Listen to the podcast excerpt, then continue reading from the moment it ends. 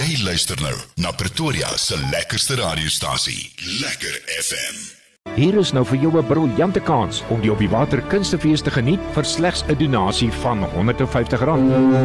Ja, jy het reg gehoor. Jy kan 'n wonderlike bootvaart wen aan boord die MSC Augusta van 4 tot 8 April vanaf Durban na Mosambiek se mooie Pomene. Bespreek nou by www.ltickets.co.za om jou donasie van R150 te maak. Bepalings en voorwaardes geld. Vir besprekings gaan na www.opiewater.co.za. Kom kry jou kuns op die water. Hey man, nou ja, die man homself is hierso, soos ek gesê het, nou 24 26 Junie, groot dinge wat gebeur by die Stable Inn. Daar in Springs nou, as jy Stable Inn intik op die webblad of op die web, sal jy hulle kry 'n ticket in Stable Inn Springs en jy gaan definitief op hulle webblad afkom.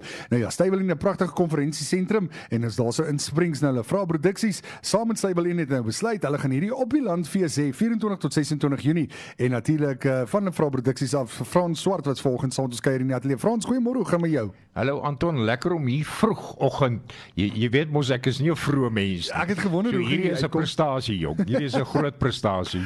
Ek het nogal gewonder hoe gaan jy uitkom, maar dis goed gedoen. Ek ek like dit. Frans, dis 'n groot ding wat jy aanpak. Maak die senuwees op hol. Jy jy sê seker vir jouself, hoekom doen ek hierdie aan myself? Ja, nee, maar dit dit kom nou al vir 30 jaar. Jy weet dit uh, uh ek ek dink ons het ook al gewoond geraak aan die aan die spanning, maar dit bly nog maar uh 'n groot investering. Hmm. En uh dan vra jy vir jouself, hoorie, gaan ek gaan ek ooit hierdie investering weer terugmaak? Ja, ja, ja. En uh maar dan is dit dan tog lekker as as as aan die einde van die dag en 'n mens het so fees gereël. Uh en mense kom na jou toe en sê, "Jesus man, dit was nou dit was nou baie lekker." Ek kry die gevoel Anton dat mense wil uitkom. Ja, verseker. Uh ek ek dink daai 2 jaar se inperking was uh was rof en uh daarom het ons besluit uh dit is 'n uh, 'n uh, kunstefees in in nie in die ware sin van die woord nie, maar is eerder 'n kuierfees Ja. en 'n gesinsfees. Uh so ons het van die standpunt af uitgegaan ons wil regtig vir almal iets aanbied. Um om te kom doen daar. Ons het natuurlik die uh 24ste die ehm um, Vrydag aand is die rock aand. Uh nou daar is my volksvreemde name, maar ek het ek het maar na my kinders toe gegaan en gesê hoorie, wie is nou groot op die rockgebied? Uh ons het van Pletsen, ons het Biggie, ons het van. Kose daar en uh wat waaroor ek nogal opgewonde is, uh kyk Richard van der Westhuizen en Logner de Kok is natuurlik in ons generasie. Ek wil net vra, wat soek hulle daarso op die dag een as jy sê daarso is Jy, uh, jy weet kyk hulle was groot rockers op hulle dag. Ja. Maar hulle het mos nou vir die laaste 10, 15 jaar glad nie weer saam gesing nie. ja. So ek het toe nou van uh, hulle gebel en gesê hoor ek dink dit is tyd dat julle weer 'n bietjie rock en uh, kyk hulle het, hulle het mos nou daai klip CD uitgebring die Afrikaanse rock mm -hmm, en uh, uh ek weet daar by die by die destydse Spring Stadsteater het hulle groot rockkonserte gehou. So is vir my nogal lekker om om vir Richard en uh, uh Loggie weer terug te kry op die verhoog. Ja. Uh dan natuurlik Saartjie, want jy's ek is mal oor Saartjie. Kyk, daai girls uh ons praat nou juis oor kunstenaars en hoe hard kunstenaars moet werk, maar Saartjie uh kan ek vir jou sê werk regtig regtig hard. Uh ons het nou in April het ons hier op die water kunstefees gehad. En hulle het toe nou net een vertoning. Hulle het een vertoning in die teater gehad en uh dan het hulle op die dekpartytjie. Toe kom een van die girls aan my toe en hulle hulle was totaal uitverkoop. En een van die girls kom en sê hoorie ek sien daar's niks môre aand op die dek nie. Kan ons nie maar nog 'n show doen nie? En dit is wat ek hou van kunstenaars uh jy, jy weet wat uh wat vorendag kom. Daar's van Kose uh Erasmus Walmus Chris Kearney uh Kenny Hughes en Faltaki met Nico Chevron. Uh so dis op die rock aan Ons het nogal gewonder oor die uitspraak van Valtakie. Ons het gesê Valtakkie. Jy weet dit is Valtakie. So ons sal hom onthou. Ek ek ja, ons moet ook maar ons hoe sê jy vreemde volksnaam. Okay, dan die Saterdag is ouens wat ek nou beter ken. Ja. Uh ons het natuurlik die twee grootes Juanita Du Plessis en Steve Hofmeyer. Uh Roan de Tooi, um, julle ken hom almal van Mon Monumentaal. Touch of class. Hy is daar. En uh, wat wat 'n kunstenaar moet ek sê, West is natuurlik daai drie jong manne. Uh ons het Pieter Smit, Jennifer Zamudio is daar, Mac Young, Helena Bester in die byts. So uh op die Afrikaanse aand is daar regtig 'n klomp groot groot name. En dan Sondag hou ons country en ons het onder andere daar vir Manny Jackson, Barbara Ray, Billy Forrest, Lee Magnum, Caroline de Pre, Nadine Burness, Heartland, die Radio Girls. Jy kan natuurlik nie 'n country doen sonder die Radio Ja. Girls nie. Uh Esmond en dan die ou groot JJ Stevens Ja. wat hier by julle uitsaai Ja, korrek. Ja. Maar ek verstaan en Vanus gaan ook al wees op die Saterdag. Anders gaan né? ook daar op die op die Vrydag op die. Saterdag. Ja, kwart voor 5 tot kwart oor 6 dink ek as ek dit nou reg het. Jees, hoe lekker is So. dit nie, nee. So julle moet asseblief die lekker FM uh, omroepers kom ondersteun daarso. Ek, ek ons wil nie jou hele fees oorvat nie, maar dit lyk vir ons doen, nee. Nou Frans, uh, so op die landfees gaan niks wees as daar nie iets is om te eet nie. En ek dink daar gaan baie wees om te eet, is dit nie? Man, Anton, ja, ons ons is nogal oorweldig met die met die hoeveelheid stalletjies. Ons trek al oor 200. Sjoe. Uh en Marian wat vir my die stalletjies hanteer sê net ons kan net nie meer vat nie. Ek sê ons vat nog as daar nog kom.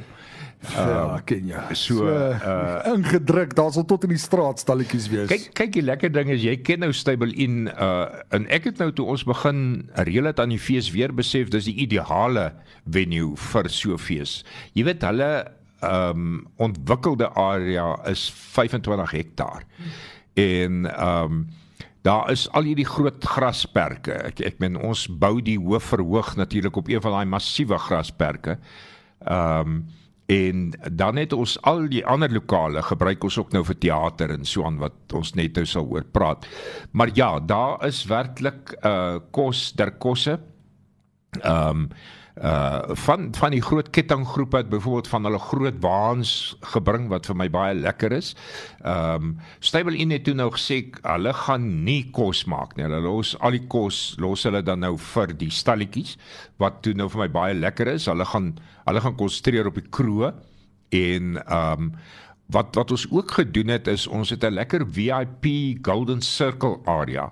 Nou daar is so 'n lekker kroegie wat uitkyk op die ehm um, op die verhoog. En ons het toe nou gesê ouens wat lekker wil sit en bedien wil word, uh ons maak daai area maak ons ons ons Golden Circle area. So Jy kan natuurlik daar nog steeds uitstap en as jy nou wil gaan rock voor die verhoog kan jy dit doen, maar die lekker ding is hier het jy amper jou eie private tafeltjie en uh jy het 'n kelner wat kyk na jou en uh daar kan jy nou vir daai 3 dae kan jy baie lekker uh kuier. Dan die ander ding is die die verblyf is natuurlik 'n uh, uh wonderlike fasiliteit. Daar's meer as 100 en uh 80 kamers, uh, Sure. hotelkamers. Dan is daar natuurlik die ehm um, Bush Inn uh konferensie ag uh, die Bush Inn karavaanpark. Nou nou sê ek vir die karavaners en in die tentouens dat hulle gaan amper die lekkerste fees hê want jy kan amper jou vuurtjie daar aansteek en jy kan die hele konsert daar van jou karavaan af kyk. En jy kan happy huis toe loop. Jy kan jy kan happy huis toe. Jy moet net ek sê vir baie ouens happy. jy jy moet net jou kamer, jy moet onthou waar is jou kamer. Regte karavaan, regte kamer kry. Want 25 hektaar is nogal groot Ja, ja, hoor. ja. So ag daar is alles terug na jou vraag toe. Daar is pannekoeke, daar is uh koffiestalletjies. Ehm um, daar is ehm jy jy weet daar is lekker handgemaakte dinge. Dan het ons uh van Lofer en Wyne uh doen nie van Lofer en Wynlapa. Nou daar is 'n uh, area op uh by Stable Inn en dis dis hoekom dit vir my so lekker is. Ons het van die standpunt af uitgegaan ons wil elke venue op Stable Inn wil ons gebruik. Nou daar is 'n plek Cozy Island. Um wat uh swembad daar is, nou 'n bietjie koud om te swem hierdie tyd van die jaar. Uh maar van Loferin gaan in daai ehm um, in in daai Cozy Island maak hulle die van Loferin wynlapa. So jy kan nou gaan gratis wynproe doen daar. En ehm um, wat van Loferin ook sê is hulle bring 'n klomp wyn van hulle kelders af. Uh en jy kan nou maar jou wyn wat jy by die kelder sou koop en hulle hou dieselfde prys wat jy by die kelder in die Kaap sou gekry het. Ehm um, kan jy nou in Springs koop daar by by ons op die landfees. Maar uh die lekkerte is kyk baie keer op so 'n fees is lekker om rond te loop, dalk 'n pannekoek in die hand te hê, maar baie keer wil hy ook 'n bietjie gaan rustig sit. uh jy weet by 'n tafeltjie en 'n stoeltjie, 'n glasie wyn drink en uh lekker kos eet. So daar is 'n uh daar is 'n lekker uh restaurant Fabulay uh doen die restaurant vir ons en uh so saam met van Loofren het ons dan nou 'n lekker kuier area wat uh mense dan nou kan kom geniet. Ek sien ek wil net dit noem dagkaartjies is R150 as ek dit reg het nê. Dan sien ek naweekkaartjies is R360, eh, VIP goue sirkel soos jy gesê het is natuurlik R250 nê per persoon as ek reg as ek dit sê en dan die parkeerkaartjies is R30. Nou waar kan mense bespreek as ek net dit eers laat ons net gou daaroor praat. Baie maklik uh Anton ltickets.co.za. Onthou die L staan vir Lefra. So Lefra tickets uh, ltickets.co.za. Jy kan natuurlik ons kantore ook skakel 0118153000, maar die maklikste is by Ltickets uh want ehm um, daar kan jy nou al hierdie goed, jy kan jou parkering bespreek. Jy kan besluit hoor ek wil die naweekkaartjie, ek wil die VIP naweekkaartjie, ek wil net die dagkaartjie. En dan het ons natuurlik die die uh, lekker teaterproduksies. Ons het op die Saterdag uh 09:30 het ons liewe Heksie, ons doen uh twee uh produksies van Liewe Heksie, Liewe Heksie en Botterblom. En dit gaan so mooi werk vir die mense met kinders, né? Ja. Wel hulle kan ja. lekker show kyk, kinders kyk, uh, Abs, Heksie. ab, absoluut. Nou nou Botterblom is natuurlik nou Blommeland se koei en ehm um, Karring is nou die die kabouter wat nou moet kyk na Botterblom, maar Karring hanteer nie vir Botterblom lekker nie. Jy weet sy mag nie daar wy nie, sy mag nie met die kabouters praat nie en dan loop die koei weg. Genade. Daar is Blommeland se koei weg en dan is dit groot drama. Uh dit doen ons voor pouse en dan na pouse is ek baie trots om te sê Winna Vels het hier een vir my geskryf net voor sy oorlede is. Sy wou nie meer skryf nie. Mm. En ek het aangehou aangehou en sy het toe liewe Heksie en die tuindwergie. Want jy weet tuindwergies was toe ons klein was baie groot in die mode, maar ek sien dit kom nou weer terug in die mode. Ja ja ja ja. En Wynand het eintlik vir my gesê sy sy wonder wat sal Heksie nou doen as sy 'n tuindwergie ontmoet. En kyk, daar is nou groot sports as as 'n uh, Heksie nou vir die tuindwergie ontmoet. Dan het ons Groet die Grotman 2 uh uh in die Big Six teater. Dis nou die Big Six saal wat ons ten volle teater gaan maak. Uh 11 uur. En dan Annelie Swart doen 'n baie interessante ding wat sy geboorte eintlik gehad het op uh, hierdie jaar se op die Waterkunstefees. Jy kan jou eie skildery kom maak. Hmm. Nou sê sy dadelik, hoorie, jy hoef nie kunsttalent te hê nie. Sy werk deur 'n proses want soos sy sê, almal het 'n stukkie regterbrein. Jy het ergens 'n bietjie kuns in jou. Ja. Maak nou nie saak of jy 'n boekhouer of 'n ingenieur is nie. So 'n bietjie Jy het- kreatiwiteit in jou. Jy, jy kan 'n bietjie kreatief dink. Ja. Uh en so gaan sy dan deur die uh proses en ehm um, sy kan net 20 mense toelaat. Ehm um, so as jy nou lus het om lekker kuns te maak, uh van Loofren gee vir ons lekker wyn net om daai creative juices so bietjie los Gaan te dit kry. nodig hê? En dan as jy jou kaartjie dan nou bespreek vir uh wyn en skilder op die land dan al jou kunsmateriaal word klaar uh, ingesluit. So jy stap uit die op die land fees uit stap jy met 'n skildery. En dan Sondag uh 10uur ook in die Big Six teater het ons Helena Bester sing Nana Muskuri.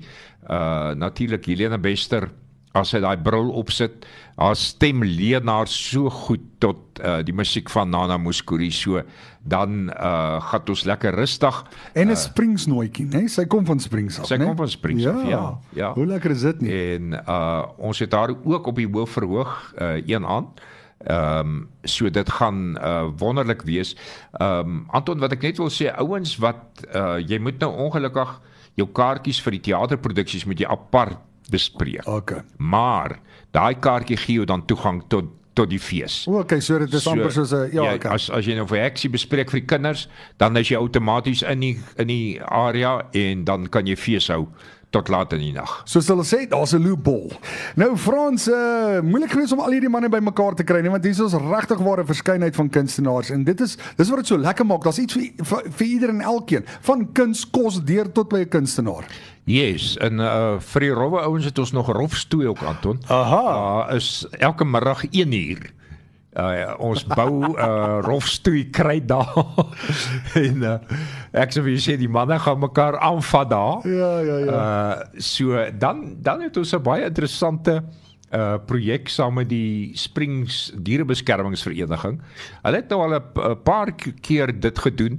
'n Pretlopie met jou hond. Okay. Uh dit is nou Sondagoggend lekker vroeg, 08:30. Ehm um, dan kan jy nou daar 5 km stap en uh, die hele roete word uh, bepaal en uh, soos jy nou inskryf vir hierdie pretloopie dan kry jy ook nou sommer jou jou ehm um, jou kaartjie vir die dag. En dan vir die fitness ouens, uh, ons het die fittest op die land uh, kompetisie ook. Ehm um, so daar is nou verskillende kategorieë, daar's vir die kinders, uh dan sê hulle daar is vir die beginners en dan is daar vir die bulldogs, die die groot manne wat gewigte kan optel en so aan. Dit gebeur op die Saterdag en dit uh dit word nou so in uh, verskillende spanne en tye uh aangebied. Uh en uh ek ek moet sê uh ons is nogal baie opgewonde oor dit ook. Daar is uh ons het 'n baie groot uh pretpark, America Round. Ons het ook uh gelukkig het ons die ouens al amper 'n jaar gelede het ons bespreek. So ehm um, die kinders gaan die ouers se sakke maar ruk. Ehm um, maar uh, ek ek dink is nodig. Uh ons het baie mooi gekyk. Dit is nodig. Uh, dat hulle hulle sakke ruk. uh die kinders moet ook 'n bietjie uitkom, daar's helikopterritte. Ja, ja, ja. Uh so en daar uh, jy het net toe gepraat van die stalletjies. Ons interessant hoeveel stalletjies kyk er nou vir kinders. Jy weet ja. dat hulle kan goetertjies kom doen en speletjies speel en en so aan. So uh is 'n lekker plaasfees amper soos ons in die ou dae gehou het. Ja ja ja. En dis hoekom dit op die land genoem word, nê? Want ja. daar is op die land, nê, OPP U kolletjie dan land asseblief as jy hom gaan soek. Vir ons maar dit dis so lekker soos jy sê, maar alles wat jy noem moet nou al teen die tyd vir die luisteraar 'n idee gee hoe groot Stabelin is en hoe groot hierdie fees gaan wees. Absoluut. Want dit klink vir my daar so by daai stuk is daar iets, maar daai stuk in die Big 6, hoe mooi is daai plek nie, nê? Nou, hoekom hulle die Big 6 noem is nou Stable Inn het al hulle uh, verskillende lokale en goed die, die diere name gegee en dit. En julle moet asseblief 'n draai gemaak, daar's 'n pragtige plek, nê? Yes. En Stable Inn julle baie tegemoetkomend, Gunter en Adriele? Hulle uh, ondersteun ons verskriklik baie, ek ek moet sê. En ag ons is vennote, so dis dis baie lekker. Ehm um, kyk by Pretoria is die die uh, uh die ou wat wat uh, Stabelin eintlik begin het, hy's ongelukkig verlede jaar oorlede, maar sy vrou Annette is nog steeds daar en sy ran die die karavaanpark, die okay. Bush Inn karavaanpark. So daar is baie baie dinge hulle tot 'n uh, uh warm water swembad. So daar is vreeslike ontwikkeling, daar's 'n padpadbaan, daar is sure. daar's regtig baie baie dinge op die perseel self om te doen. Hmm. En niemand gaan kyk ons het ook uh met uh met ons veiligheidsmense en so aan uh jy weet en ons hou by COVID se regulasies. Ehm um, omdat die perseel so groot is, gaan niemand op mekaar wees nie. Ja, jy, jy weet ouens ouens is uitmekaar uit uh selfs in die teater sit ons 'n sitplek tussenin. So ehm um, ons ons volg alle COVID regulasies so. Ja, ja. Mense kan maar gerus kom en ja, daar gaan genoeg vir die keel wees. Uh daar is mampoer stalletjies. Daar is heel wat uh Gunther hanteer al die kroe. Hmm. So jy gaan nie en hy het 'n spesiale stelsel. Jy laai uh uh geldjies op 'n kaart.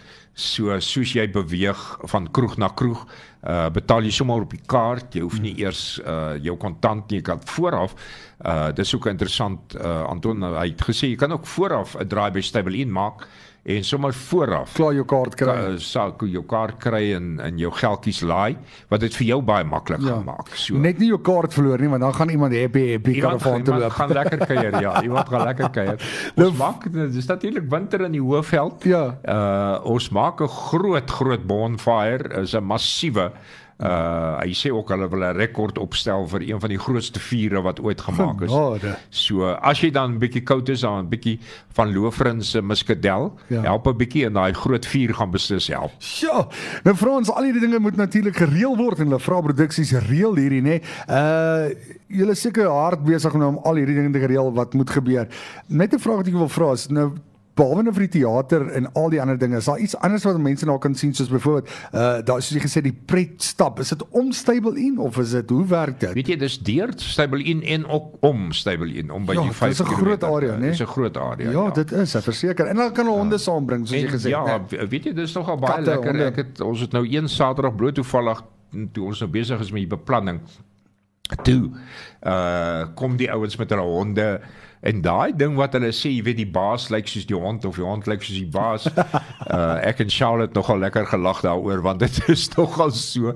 Jy jy herken nogal die hond aan die baas. Ja. Uh, en wederom uh maar dit is vreeslik lekker uh om om nou hierdie gemaklikheid te sien. Ek sê jy weet my honde is bietjie onman on, ongemanierd en ongetrein. Hmm. Ek weet nie of hulle gaan so Aarkie na lekker stap nie. varkie, ja, maar- uh, ja. maar uh die die ouens wat nou kom daar en dit's dis allerhande honde, kleintjies, grootes, uh Rottweilers, uh Great Danes, uh klein Chihuahuas Ja. en almal almal stap heerlik saam en dit is dit skep amper so ontspanne hmm. uh atmosfeer en dit jy jy, jy weet ons almal is diere liefhebbers so was vir my ook belangrik om die DBV te betrek hmm. in die hele uh projek uh laat laat ons dan ook uh vir hulle fondse insamel. Uh jy weet ons het ook vir hulle stalletjie gegee. Hulle gaan ook pannekoeke bak en en so aan. So uh mense kan gerus kom, bring jou ons saam en kom stap.